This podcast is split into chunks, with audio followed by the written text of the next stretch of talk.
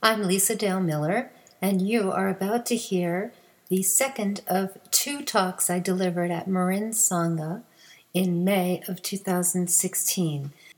The first talk was on delusion or deluded mind, and this second talk is on non delusion or the undiluted reception of the way things actually are according to Buddhist psychology and Buddhist philosophy.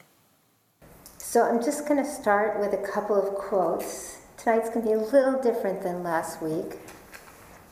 I'm going to be expounding a bit more than I did last week, so forgive me for my expounding.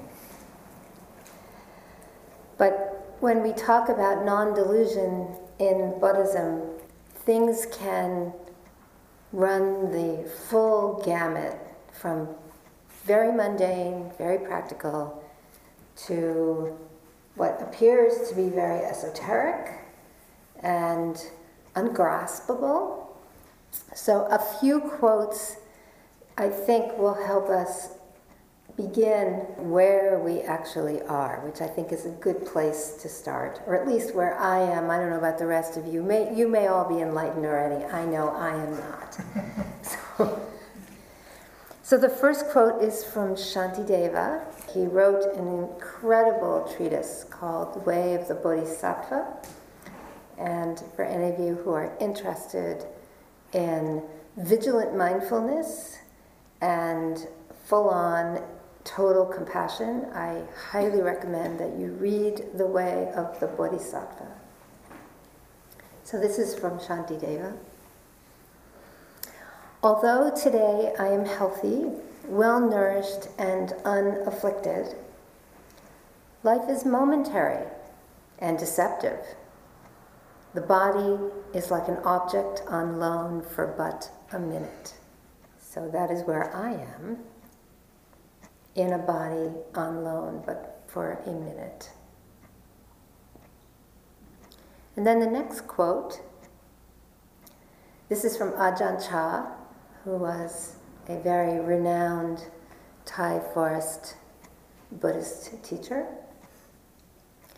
If you are looking for security in that which is inherently insecure, if you are looking for satisfaction in that which is incapable of satisfying, you are bound to suffer. Both of these quotes are pointing at the human condition, the human condition in an unawakened mind, which I happen to have. I don't know about the rest of you, but I have that. So I relate to these quotes very much the impermanence of all things and my incredible insistence that things are not impermanent, that everything is going to just stay exactly the way it is, and my somehow delusional idea that I'm safe and secure when frankly there is no such thing. Everything comes and goes, and anything can happen at any time. And yet, my human mind spins this incredible story of safety and security always. Nothing will ever change. I live in an assumptive mind state all the time. And like many people, I find myself relying on the deluded idea that things outside of myself are somehow going to be ultimately satisfying forever, and nothing is satisfying forever. I think my, uh, my favorite lesson is um, I come from a long line of, in my family, we, we don't buy used cars. You know, we buy a car new and we use it forever until it's in the ground, right? Yeah, that's how we do it. we pay cash for it. And you don't buy a car you can't afford. This is just my family. And you know, that first dent is so painful. it's just, it never fails. And that's when I see how deluded I really am. But I'm in a continual quandary. I want to awaken, but my mind is not awakened.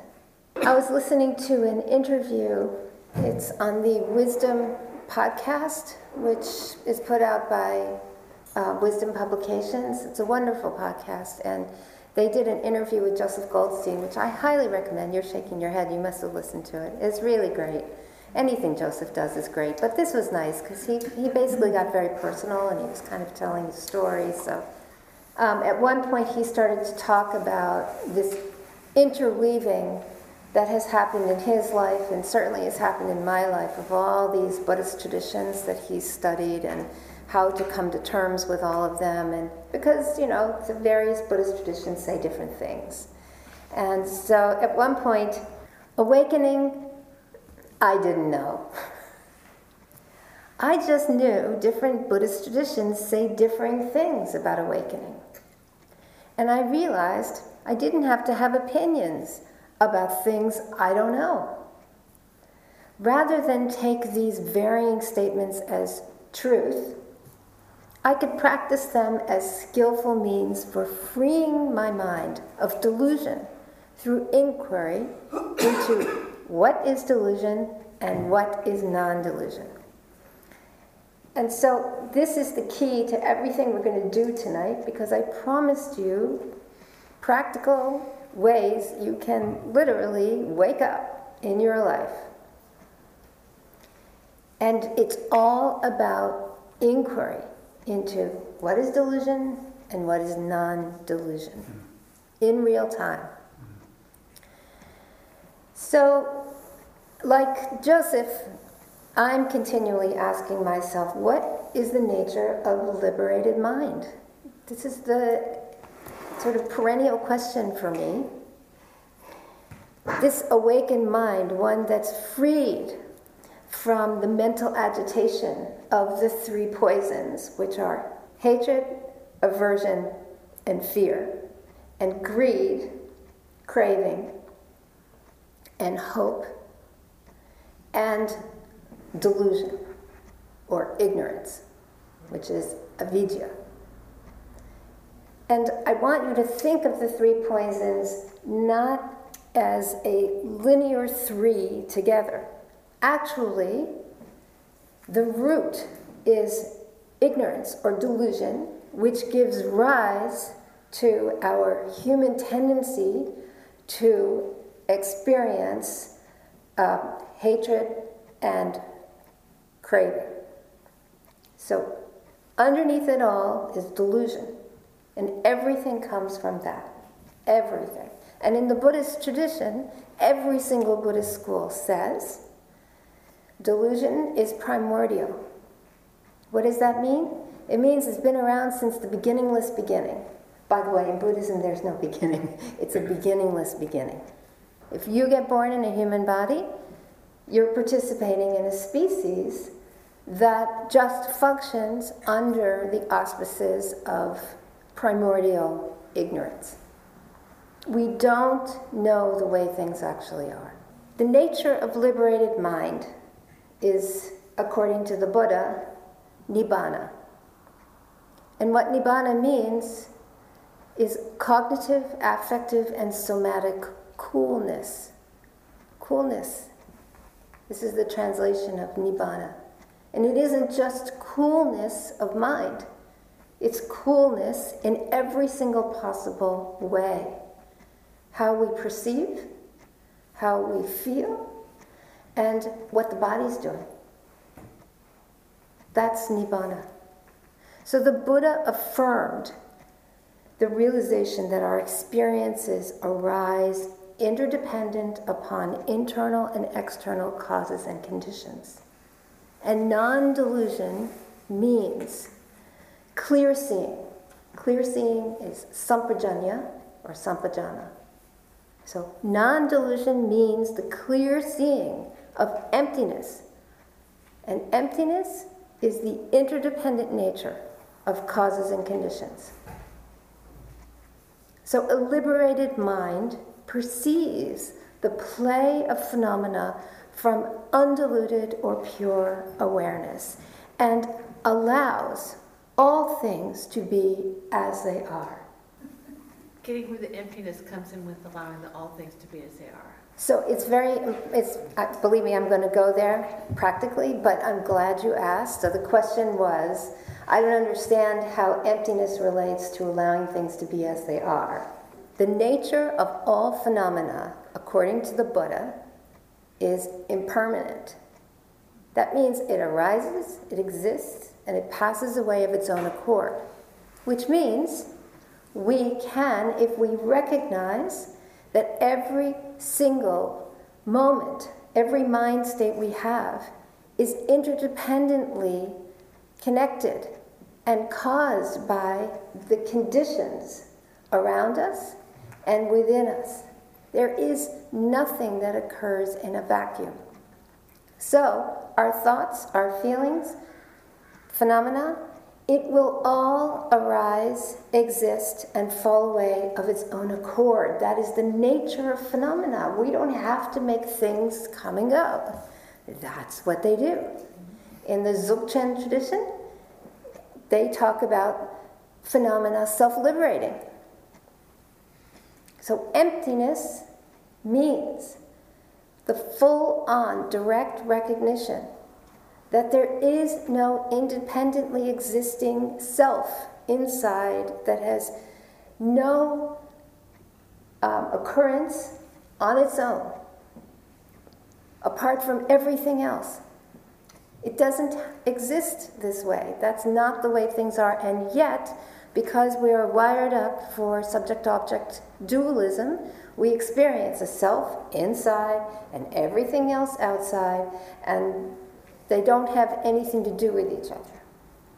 And that little self in there actually spins an entire construction about the way everything is in there and out there, which also doesn't recognize emptiness. Okay, so non delusion is direct recognition of emptiness.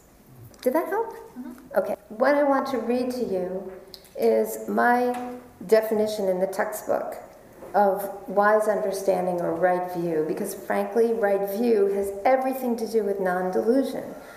You can't be deluded and have right view. You just can't.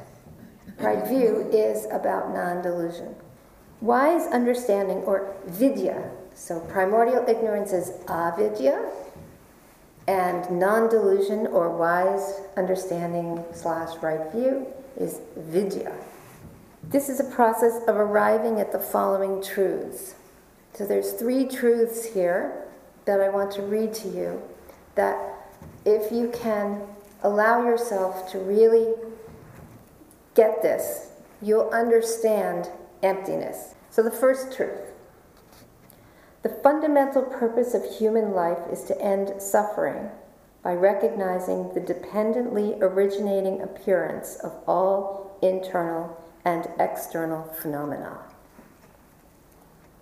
Number two, all human minds are negatively influenced by primordial ignorance and volitional dispositions, which are the habits that rise out of our delusional thinking.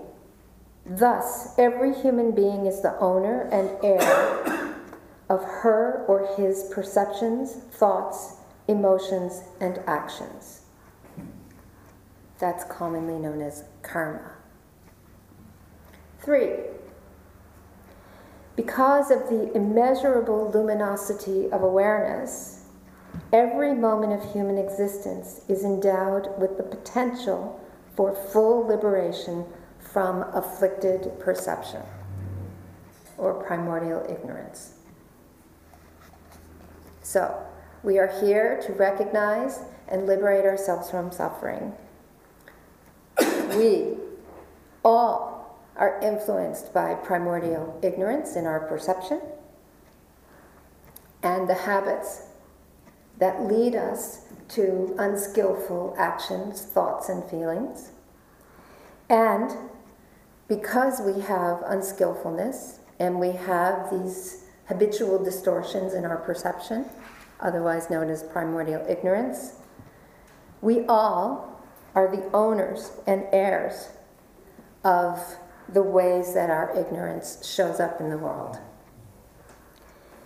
Yet, because awareness is immeasurable, because awareness itself illuminates things as they actually are, and because awareness is available in every single moment, every single moment is endowed with the potential for us to fully liberate ourselves from our affliction, our mental and emotional affliction. Does this make sense? What book is that? This is my textbook on Buddhist psychology for mental health professionals, uh-huh. effortless mindfulness. To give you a very mundane example glass of water, yeah? How heavy do you think this glass of water is? Six ounces. Does that seem heavy? It's not so heavy. Heaviness is relative. The heaviness of this glass of water depends how long I'm willing to hold it, right? So I want you to think of me holding this glass of water as me holding on to my delusion. If delusion arose and I recognized delusion and I immediately chose to put delusion down, right? Well, that wouldn't be a problem if delusion arose, right? But if delusion in my mind arose, and I'm not recognizing delusion, or even if I do, but I'm so attached to it, I'm grasping at its truthiness, which is not true, and I just hold on to it, and I get very, very fixed with it, and I'm holding it and holding on to it for a very long time, it's going to be extremely heavy. Very heavy. And the sad irony of this the longer I hold it, the harder it is to hold. But the longer I hold it, the more habituated I am to holding it. So I frankly am reluctant to let it go because I actually think I need to hold it. Pretty weird, huh? Yeah. That's delusion. Non delusion is recognizing that this is a choice. And I can always let go of my delusion. Are we on the same page? Okay. So, how does one do this?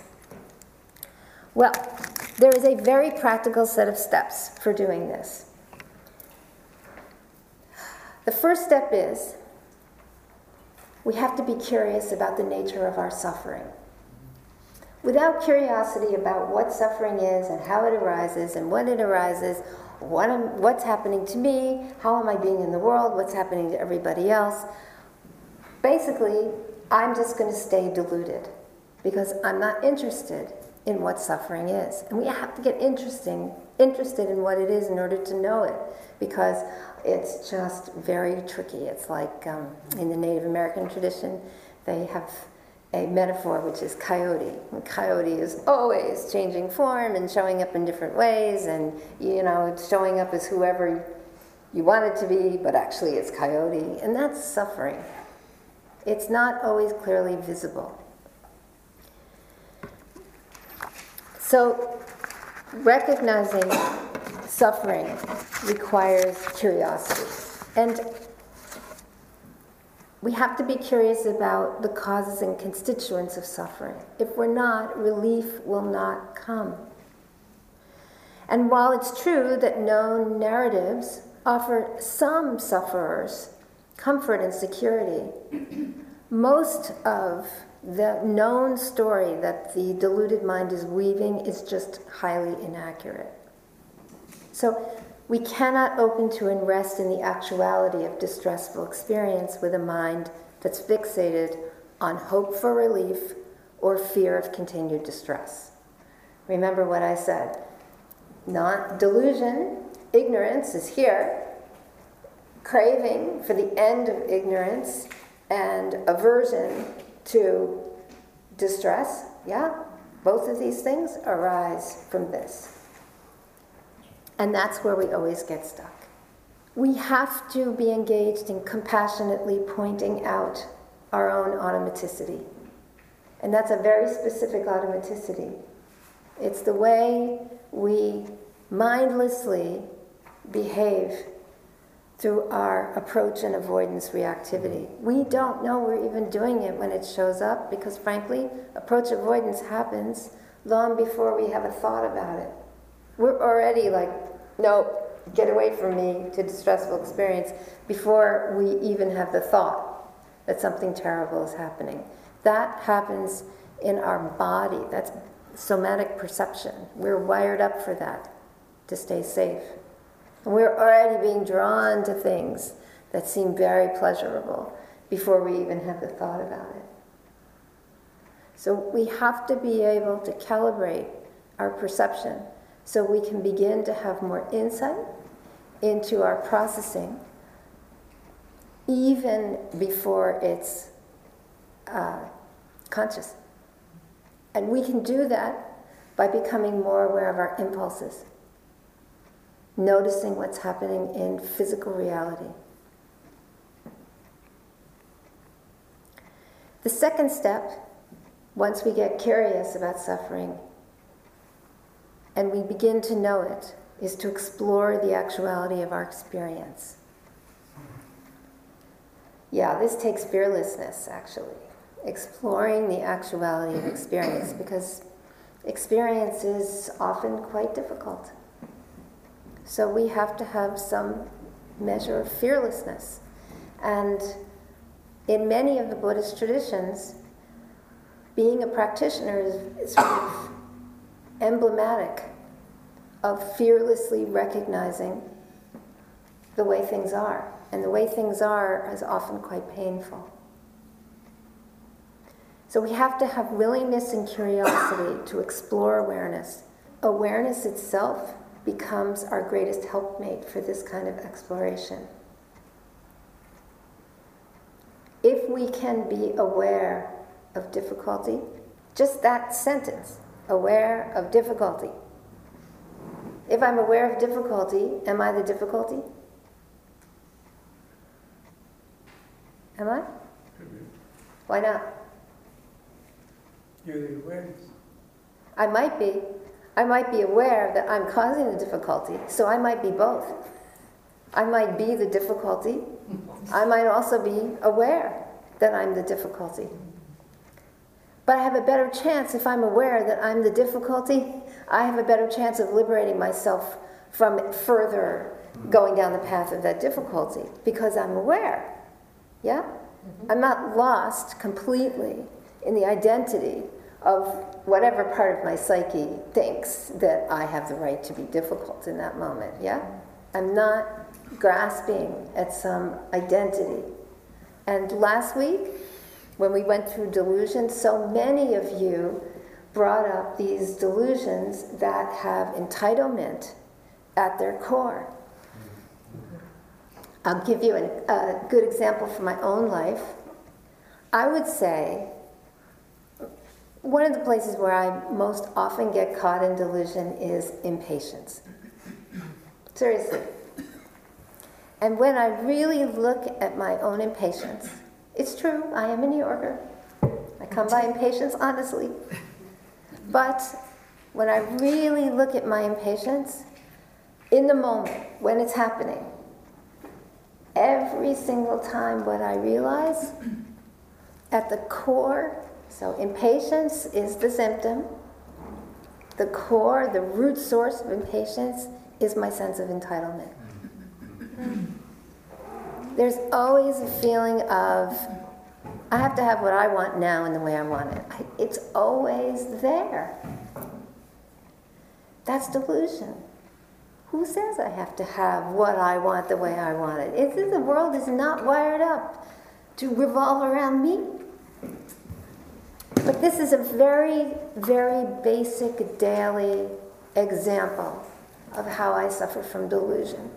And when I'm in the presence of impatience, I've gotten very good as soon as it shows up, recognizing, okay, I'm, I'm impatient. And I immediately drop in and I do the third step here. The first step is be interested in suffering. The second step is explore the actuality of your experience. Oh my gosh, It's here. I'm feeling impatient. As soon as I know that, I immediately drop into my body. Because honestly, impatience doesn't feel very good. That is a way for me to realize that I am causing myself suffering. This particular mental construction I have that I'm holding on to, whatever it is I'm impatient about, my body is suffering and it's not feeling good. Recognizing the veracity of sensory awareness is critical. And I know it's critical because I've been using this in my clinical work for years with my patients. Landing in your sensory awareness cuts through your mental distortions. When you do this, there's no need for you to do some of the things that people in my profession recommend, like cognitive reappraisal and alternative narratives and all that stuff. Forget the narrative, man. It's really happening here and now in your body or in this world. That's the refuge. And so, landing in the refuge of the actuality of experience can immediately unhook you. So when I land, when in a moment of impatience, I land in my body and I know I'm not feeling right. And then I open my senses and I really, really see the situation that's around me. So let's say one of the places that shows up, again, I'm a New Yorker, is behind the wheel of my car. when somebody's going too slow, right? Yeah. And they're in the left lane, of course. and immediately the impatience comes up. And I can, if I drop in, once I realize I'm experiencing impatience, it's either because there's actually this horrible narrative going on about that person or about me. How could I be in this lane? What's wrong with me? You know, it's one of those two things. And, and immediately I drop in and I can just feel I am agitated behind the wheel of a car. And then I look around me, I'm like, You're behind the wheel of a car. Are you nuts? You can't be agitated. This thing could kill somebody. You have, you have to get your you have to get it together. And that's the moment where my sensory awareness becomes my ally. I'm behind the wheel of a car. Good. Just land behind the wheel of the car, Lisa. Just do it. Feel your hands on the wheel look around you. You know, it's not so bad going so slow. It's very beautiful. You're in Silicon Valley. You're on 280. It's gorgeous. There's Stanford and the radio telescope and the beautiful mountains. And, you know, wake up. Your mind is telling you a story about what this moment is, but that's not the moment. The moment is you're in a car, a dangerous vehicle, and it's your responsibility to be safe to provide safety for yourself and the other people on the road. Open your heart, open your mind. So I've landed in the actuality of my experience through my senses, my refuge, my senses. And all my irritation just falls away. Now I'm not I'm not deluded anymore. I'm undeluded. This is what we call mini nirvana. This is a mini nirvana moment. No, you may not be fully liberated, you know, forever, but this is how you liberate yourself in the moment. And it is very liberating. When you do this, the beauty is that suddenly the narrative, the thing you thought that was so true, becomes utterly transparent. And all the false prior beliefs, you know, all the habitual distortions, all the false notions that we're holding about who we are, who this world is, they just become transparent. Like they're nothing. They hold no weight anymore. There's nothing to grasp onto. And with that transparency, the afflictive mentation and the, the afflictive feelings inside of it equally transparent. And suddenly, there's a sense of the true nature of the way things are. It's much easier to recognize the impermanence and the transparency of mental phenomena when you are landed in the actuality of the experience through your five senses. Because at that point, thoughts are just thoughts. Emotions are just emotions. They have validity as long as they last. Thoughts and emotions don't last very long. Emotions last 10 seconds, thoughts are even shorter. Continually coming and going. And if you don't believe me, all you have to do is just turn your attention to the field of mind and watch the show. The natural dissolution of something so feared, so loathed, and so gripping as our mental narratives. It seems incomprehensible, but frankly, the actuality of it, that thoughts arise and pass away, body sensations shift and release, naturally, emotions arise, exist, and pass of their own accord. This is the groundless ground of just knowing. And in that groundless ground, self grasping has nothing to hold on to. You don't even have to create not self. Seriously, you don't. It's always there. Just let be in what's occurring and rest in the clarity of undeluded awareness. That's step five. So, the inner freedom of resting in the mereness of phenomena, M E R E, mereness phenomena as they are, arising, existing, passing of their own accord. This is the mereness. When I have the thought and I am grasping at it and fixated on the thought that somehow I am bad, okay? And a lot of people have that underlying a lot of their moments. That's a distortion. It's not only a distortion in that it's wrong, there is no such thing as innate badness, frankly, but it's a distortion in that it's permanent and true. It's just we have it all the time. It looks like it continues, but it doesn't. It's just a stream of the same thought and feeling over and over and over again. So even that, even that, if one can actually recognize it, directly, it just becomes a mere thought.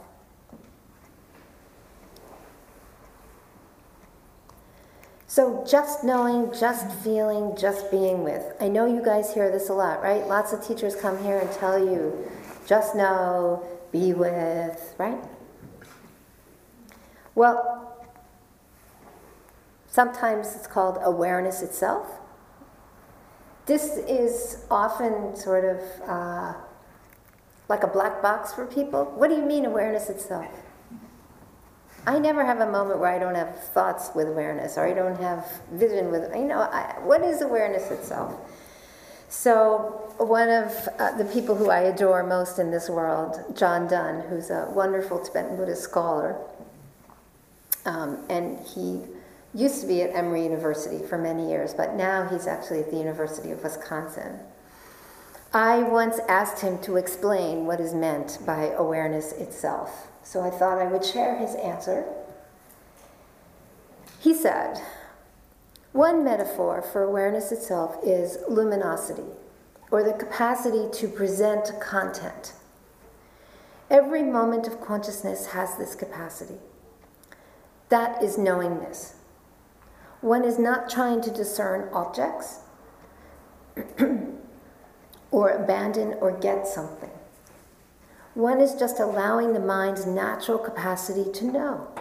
When you are aware of objects, awareness is not a searchlight that points at things. Awareness is more like a fully lit room. All aspects of the knowing process, your thoughts, feelings, all objects outside of you, they're all in the room, and they're all being presented at once. The mind has an innate luminosity. It innately has the capacity to know, to illuminate anything that arises. You don't have to do anything to make the mind do this.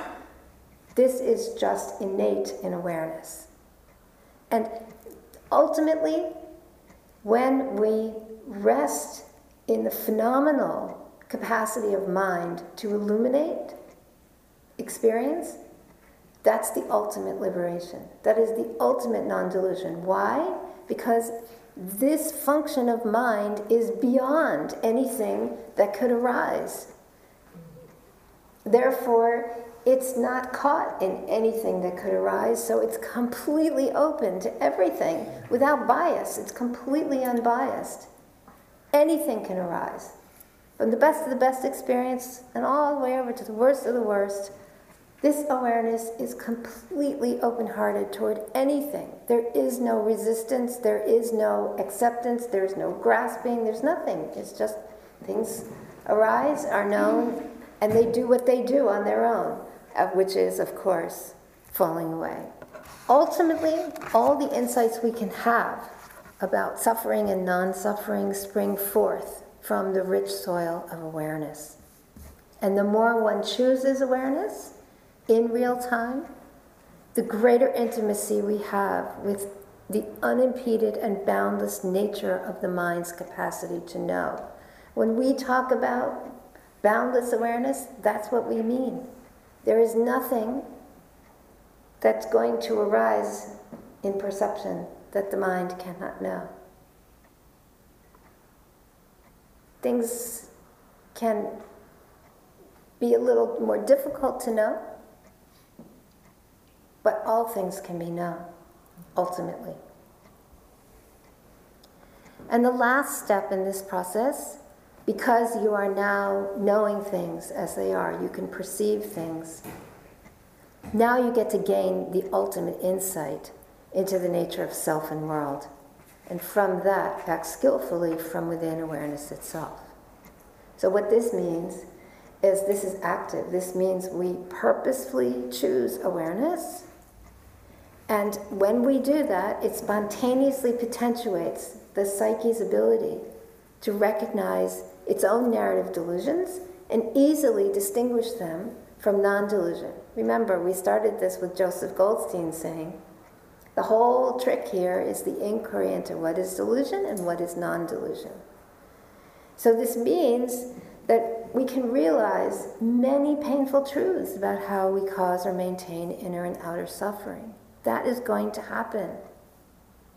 And because that's going to happen, we also get to see how we cling to unwarranted blame and hatred toward others and life circumstances and ourselves, and how we become lost in delusional prior beliefs and self grasping.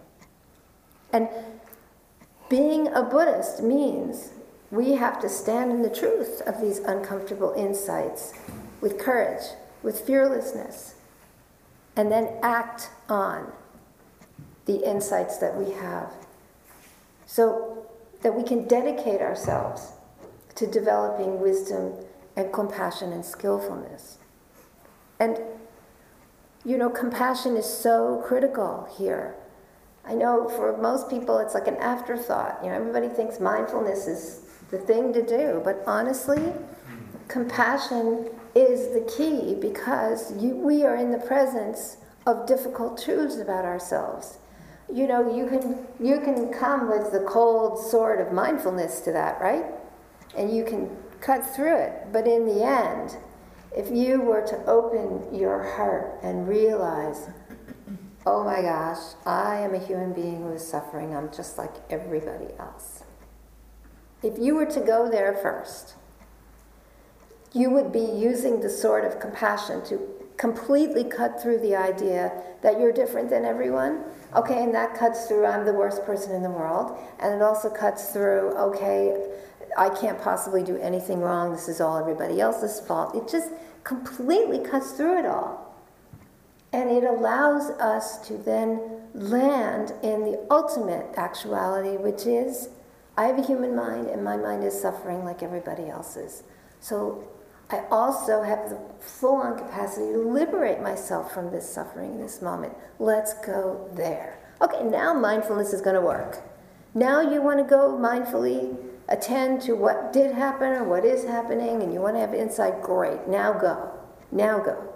And along the path of that, you're going to have to interject compassion again because I assure you it's going to be difficult and painful to really see the level of source entitlement and distortion that we carry through every single experience that we have. And in line with this, two more quotes from Shantideva's Way of the Bodhisattva. There is no doubt that those with the nature of compassion regard all beings the same as themselves. Furthermore, those who see this Buddha nature as the nature of sentient beings also see the Buddhas themselves. Why then do I not respect sentient beings? Why do I not see that my future attainment of Buddhahood, as well as any glory, renown, and happiness in this very life, all come from pleasing sentient beings? So here Shantideva is saying, knowing that all beings suffer, including us, how can I not offer respect and generosity and kindness to every single living being? no matter what they're doing, no matter how distorted they are, no matter how deluded they are, no matter how harmful they are. How can I not respect them because this is a being who's suffering in their mind, just like I suffer? It doesn't mean I have to accept what they do or agree with what they do or even grasp at what they do. It also doesn't mean that I don't have the capacity to join in any effort to help them alleviate their own suffering and not cause harm. But what it does mean is hating them is not non delusion. I know this is hard. That's why I recommend reading The Way of the Bodhisattva. Because Shantideva doesn't mess around here. He's like, You guys want to be Buddhists? Okay, here we go. You have to go all the way. And he goes all the way by saying, there isn't anything we're going to do for our own pleasure, our, pleasing ourselves, that will nearly be as beneficial for our own awakening and the awakening of others as attending to the joy of other beings. That's the ticket to happiness. That's non delusion.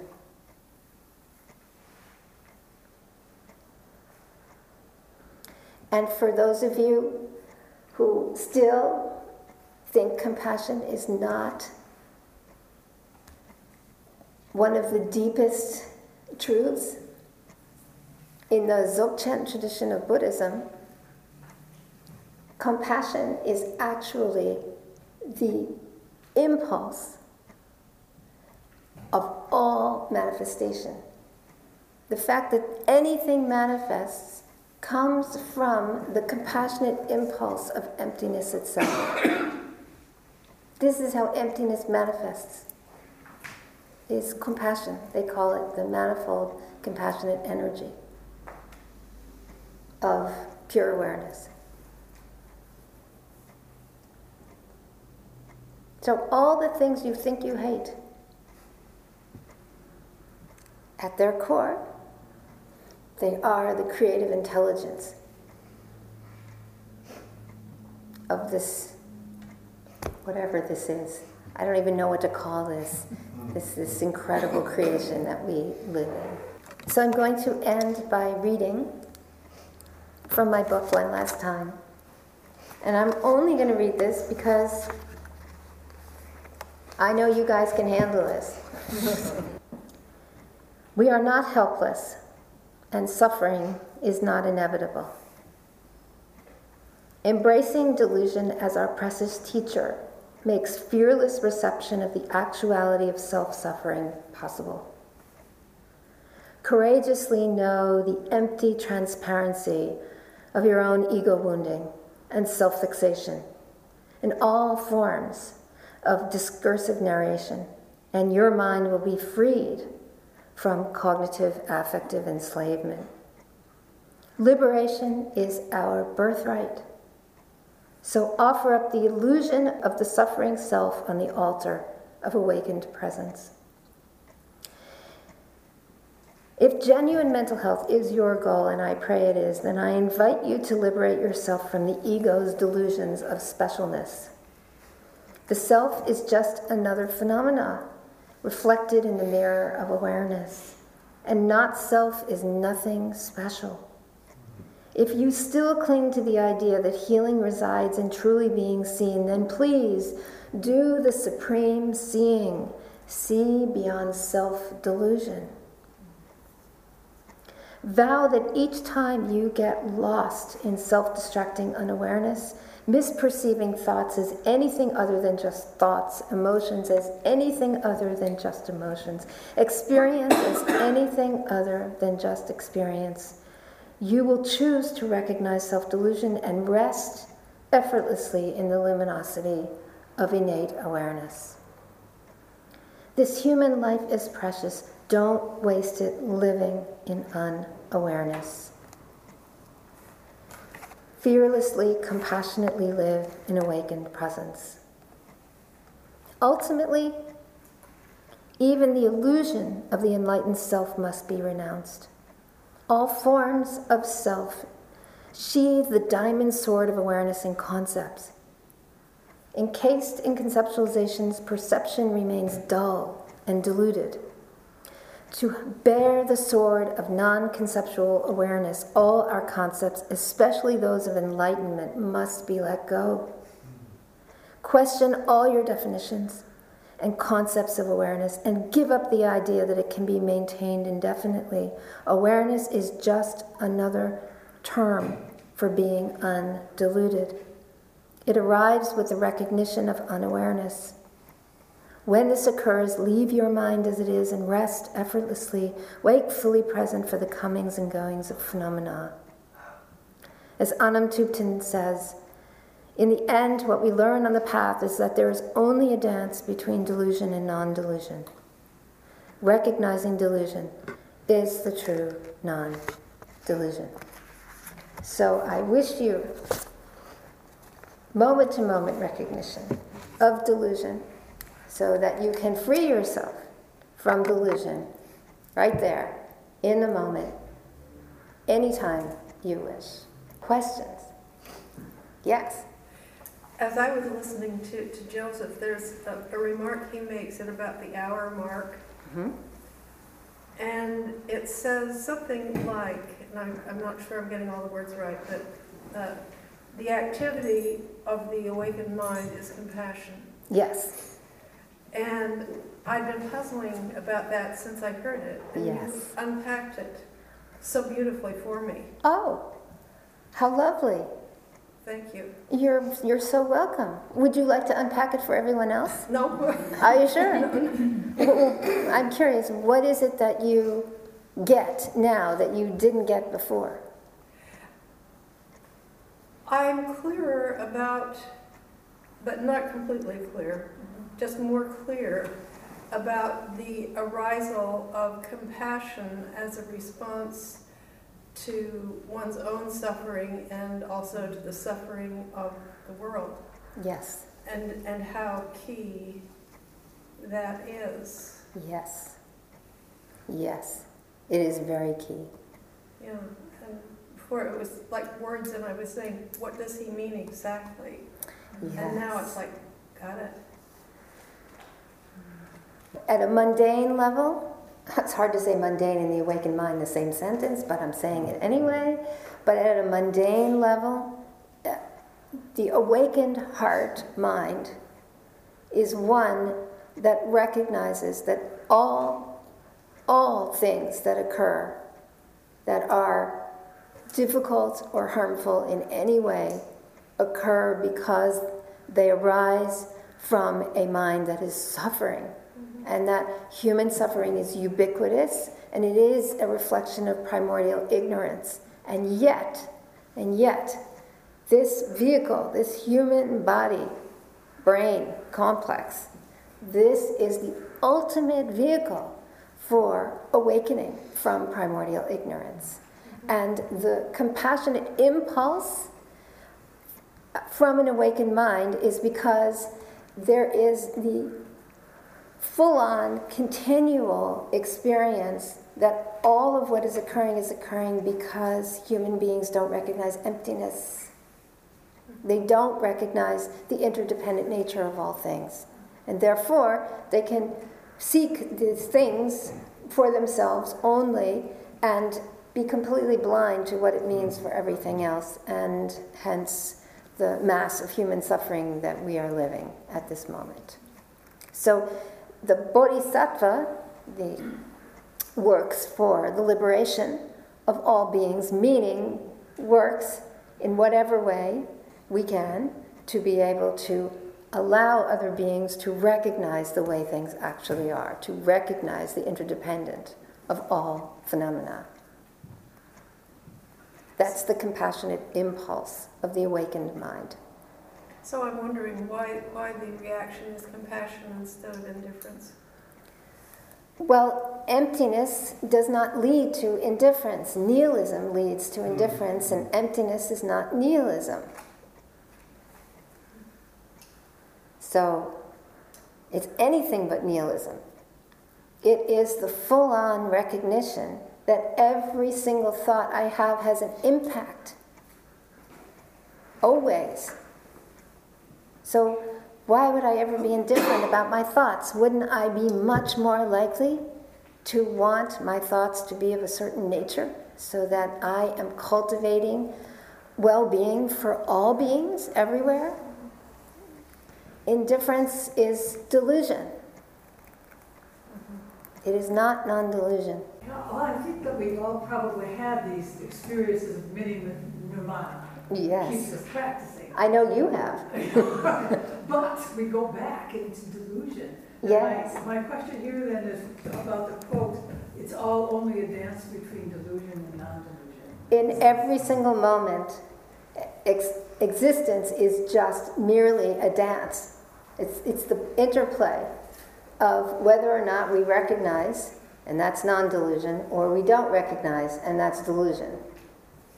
But it's- So this is does this mean that delusion is always going to be with us? That's why it's called primordial ignorance. As long as there are human beings in human bodies, human beings in human bodies will be born with primordial ignorance as our signature. However, we are born in a vehicle that is the ultimate vehicle for awakening and liberating ourselves from primordial ignorance. So, it's not a problem that we arrive in a body that is steeped in primordial ignorance because we have the capacity to liberate ourselves from it in any moment through recognizing. But then, but then, in some sense, and as life goes on, the delusion recurs, so we have to wake up again. It's sort of like It isn't a question of have to.